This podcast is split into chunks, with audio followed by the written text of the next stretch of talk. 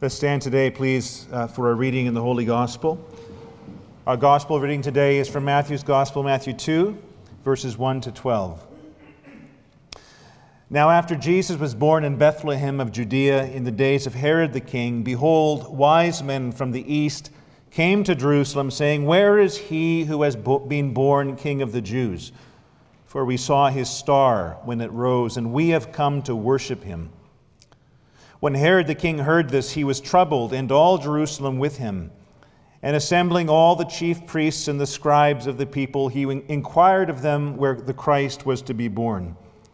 They told him, In Bethlehem of Judea, for so it is written by the prophet, And you, Bethlehem, in the land of Judah, are by no means least among the rulers of Judah, for from you shall come a ruler who will shepherd my people Israel. Then Herod summoned the wise men secretly and ascertained from them what time the star had appeared. And he sent them to Bethlehem, saying, Go and search diligently for the child, and when you found him, bring me word that I too may come and worship him. After listening to the king, they went on their way, and behold, the star that they had seen when it rose went before them until it came to rest over the place where the child was. When they saw the star, they rejoiced exceedingly with great joy. And going into the house, they saw the child with Mary, his mother, and they fell down and worshiped him. Then, opening their treasures, they offered him gifts gold and frankincense and myrrh. And being warned in a dream not to return to Herod, they departed to their own country by another way. This is the word of the Lord. Let's pray. God, our gracious Father, we pray with Samuel of old. Speak, O Lord, for your servant listens. We pray with the psalmist of old Search us and know us, O Lord. Try us and know our hearts, and see if there be any wicked way in us, and lead us in the way everlasting. O Lord, open our eyes that we may behold wondrous things out of your law. And now, Lord, may the words of my mouth and may the meditation of all of our hearts in this place, God, by your grace, may they be acceptable in your sight. O Lord, our rock and our only Redeemer. For we pray it in Jesus' name. Amen. Well, again, today we're entering into the season of Epiphany, and, and, and it is a lovely word. I love to say Epiphany. If I had another child, I might name it Epiphany, depending on what gender it was. It rolls off the lips very nicely, doesn't it? Epiphany. But it's easy to use the word without thinking much about what it means. It's a compound word in the Greek. We have two, we have a prefix and then the, the, the main verb, epi and phaino. Epi is the Greek word, the preposition for upon, and phaino is to shine. And so, epiphaino, epiphany, means to shine upon. It means to give light to, or more fittingly for epiphany today, it means in the Greek to make one's presence known. Epiphany is about God making his presence known through his Son. And in particular, Epiphany is about God making his presence known to the Gentiles. The nations in our passage today, they are coming to Jesus. And the story of the wise men really it's the fulfillment of what we read in Isaiah 56. We read in that chapter, and the foreigners who join themselves to the Lord to minister to him, to love the name of the Lord, and to be his servants, these I will bring to my holy mountain, and I will make them joyful in my house of prayer, for my house shall be called a house of prayer for all peoples. It was always God's particular intent for the kingdom of God to be a kingdom for all peoples. And we have pictures of this across the Old Testament God's desire for people outside of the domains of Israel to be His, just like Naaman the Syrian Naaman, who was so reluctant to be baptized in the Jordan for his healing, such a lovely metaphor for what the Lord does for us, curing us beneath the waters. Naaman is cured, and when he finally recognizes that Yahweh is the Lord, he says, I can't go back to Syria unless I bring with me two mules worth of soil from Israel to that place, so that when I worship, it will be Yahweh that I worship. See, God was sending his kingdom out. The kingdom of God was going out in those images of soil beyond the borders of Israel. God was expanding a great multitude that no one could number from every nation, from all tribes and languages and peoples, standing before the, lo- the throne and standing before the Lamb. Brothers and sisters, a sea of people, impossible to count, crying out with a loud voice Salvation belongs to our God who sits on the throne and to the Lamb. That is the vision of the gospel. That is the hope. That is God's purpose. He is gathering all peoples to Himself, people who didn't seek Him, people who didn't want Him, people who didn't know Him. God is shining into the nations. He's going into the highways and into the byways, and God is going into the most unlikely places, and He is revealing His light to people. And so, what is especially most, to me at least, interesting about our passage today is that the light of the gospel, the news of a new king, begins to shine in a most unlikely place, far away from Bethlehem. Far away from this land of Israel, the light begins first to shine in the far east. These wise men, Matthew in the Greek calls them magoi, they are Persian astrologers, likely from the area of Babylon.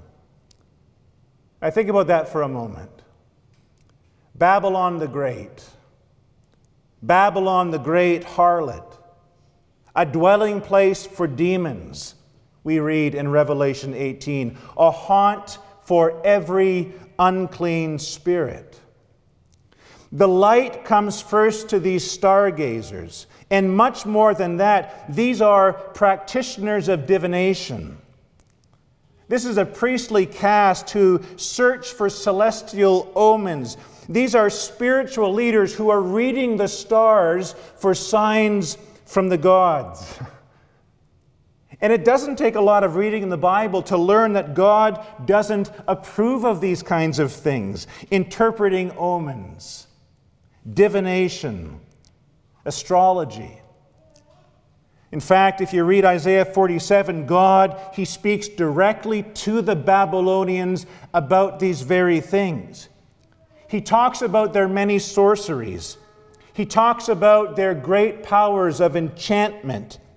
And God says to Babylon, He says, You feel so secure in the wickedness of these things, but your wisdom and your knowledge and your astrology have led you astray, because an evil is about to come upon you, Babylon, which you will not be able to charm away. And God says to Babylon, Let these stargazers stand forth and save you. Let those who divide the heavens and who gaze at the stars, let them now come and save you from my wrath. And now, of all places, at the beginning of the gospel, God sends his gospel light into Babylon. And of all people, God sends his message to those who divide the heavens and those who gaze at the stars. I think the passage today is one of the most stupendous demonstrations of God's sheer mercy. We get caught up, don't we? so very easily trying to figure out the mechanics of the star? What is it, we say? How did it work? Was it a comet? Was it a planetary conjunction? Were Saturn and Jupiter aligning somehow? I mean, I think it was none of these things. The star we read, it was over the house. Stars don't lead people to a, over a building. But there we have it. It points out a house, and the whole thing here is decidedly supernatural. But the real point of the story here is the point that's so easily missed. It's that God makes his light to shine, to rise upon a people who do not deserve him, who have no claim to him, who are far, far from the Father's house, and who were not seeking him at all. They were seeking their own things.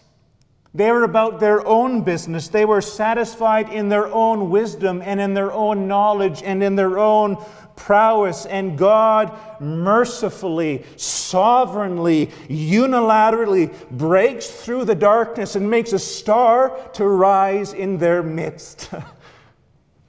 Listen to what the Lord says in Isaiah 65 I was ready to be sought by those who did not ask for me.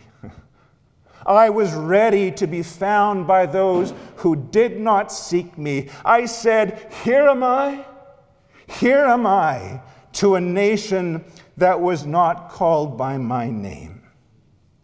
Brothers and sisters, Epiphany means that God mercifully shines his light upon those who were not seeking him at all and he mercifully draws the world to the life giving presence of his Son. And if you're like me today, any what so, you can think of a number of people, any number of people, who are content in their own knowledge and satisfied in their own wisdom and looking for God in all the wrong places or not looking for God at all. And it's so very easy to collapse and to think it's just impossible. They'll never come to Jesus. But God makes his star to rise in the darkness of Babylon, a haunt for every unclean spirit. That's where God calls his people the most unlikely ones. That's where God makes his star to rise, in the most unlikely of places. We saw his star, they say, when it rose, and we have come to worship him. What a lovely, encouraging, stirring thought this is that the infinitely strong, compelling, irresistible light of God rises in the dark and the unexpected places of this world, bringing people to his Son Jesus. This is God's work. This was God's star. We can offer ourselves in prayer. We can offer ourselves in the work of evangelism and gospel proclamation. But this is God's sovereign, mighty, and merciful work to lift up His star and to draw people to Jesus. My Father, Jesus says, He is greater than all, and He gives them to me and none shall snatch them out of his hand. And the one who is greater than all, the one who is stronger than all, the one who is brighter than all, performs his most gracious gospel work in the places we would least expect. He draws a vicious slave trader, one by the name of John Newton, and he makes him to be one of the most fruitful and charitable and gospel fluent preachers of the last 300 years. He lifts his star up upon a young North African, a man hopelessly bound in lust and in selfishness, a man by the name of Augustine. And he makes him to be arguably the most important theologian of the Western Church.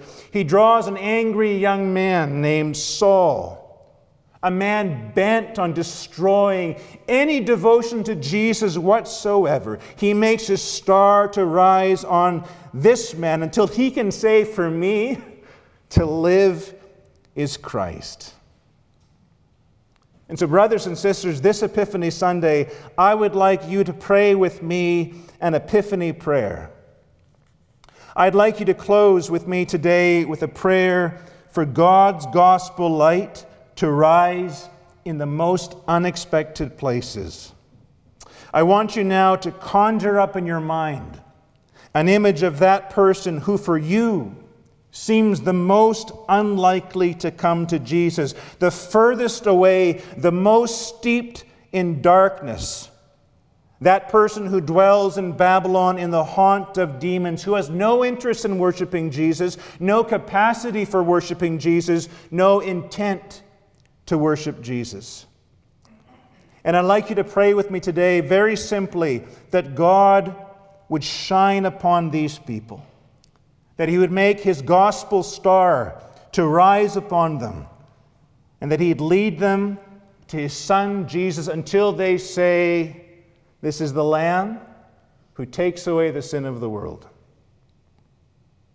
And so, with that person in your mind, would you pray with me? O God and Father of our Lord Jesus Christ, in your mercy, make the star of your gospel rise upon these people that we now bring before you. Where there is darkness, bring light. Where there is ignorance, bring wisdom and knowledge. Where there is rebellion, bring surrender and peace. Where there is death, bring life. We thank you today, O God, that you are the God of epiphany. Shine upon us, O Lord, and shine upon these people that we bring to you. In the name of the Father, and the Son, and the Holy Spirit. Amen.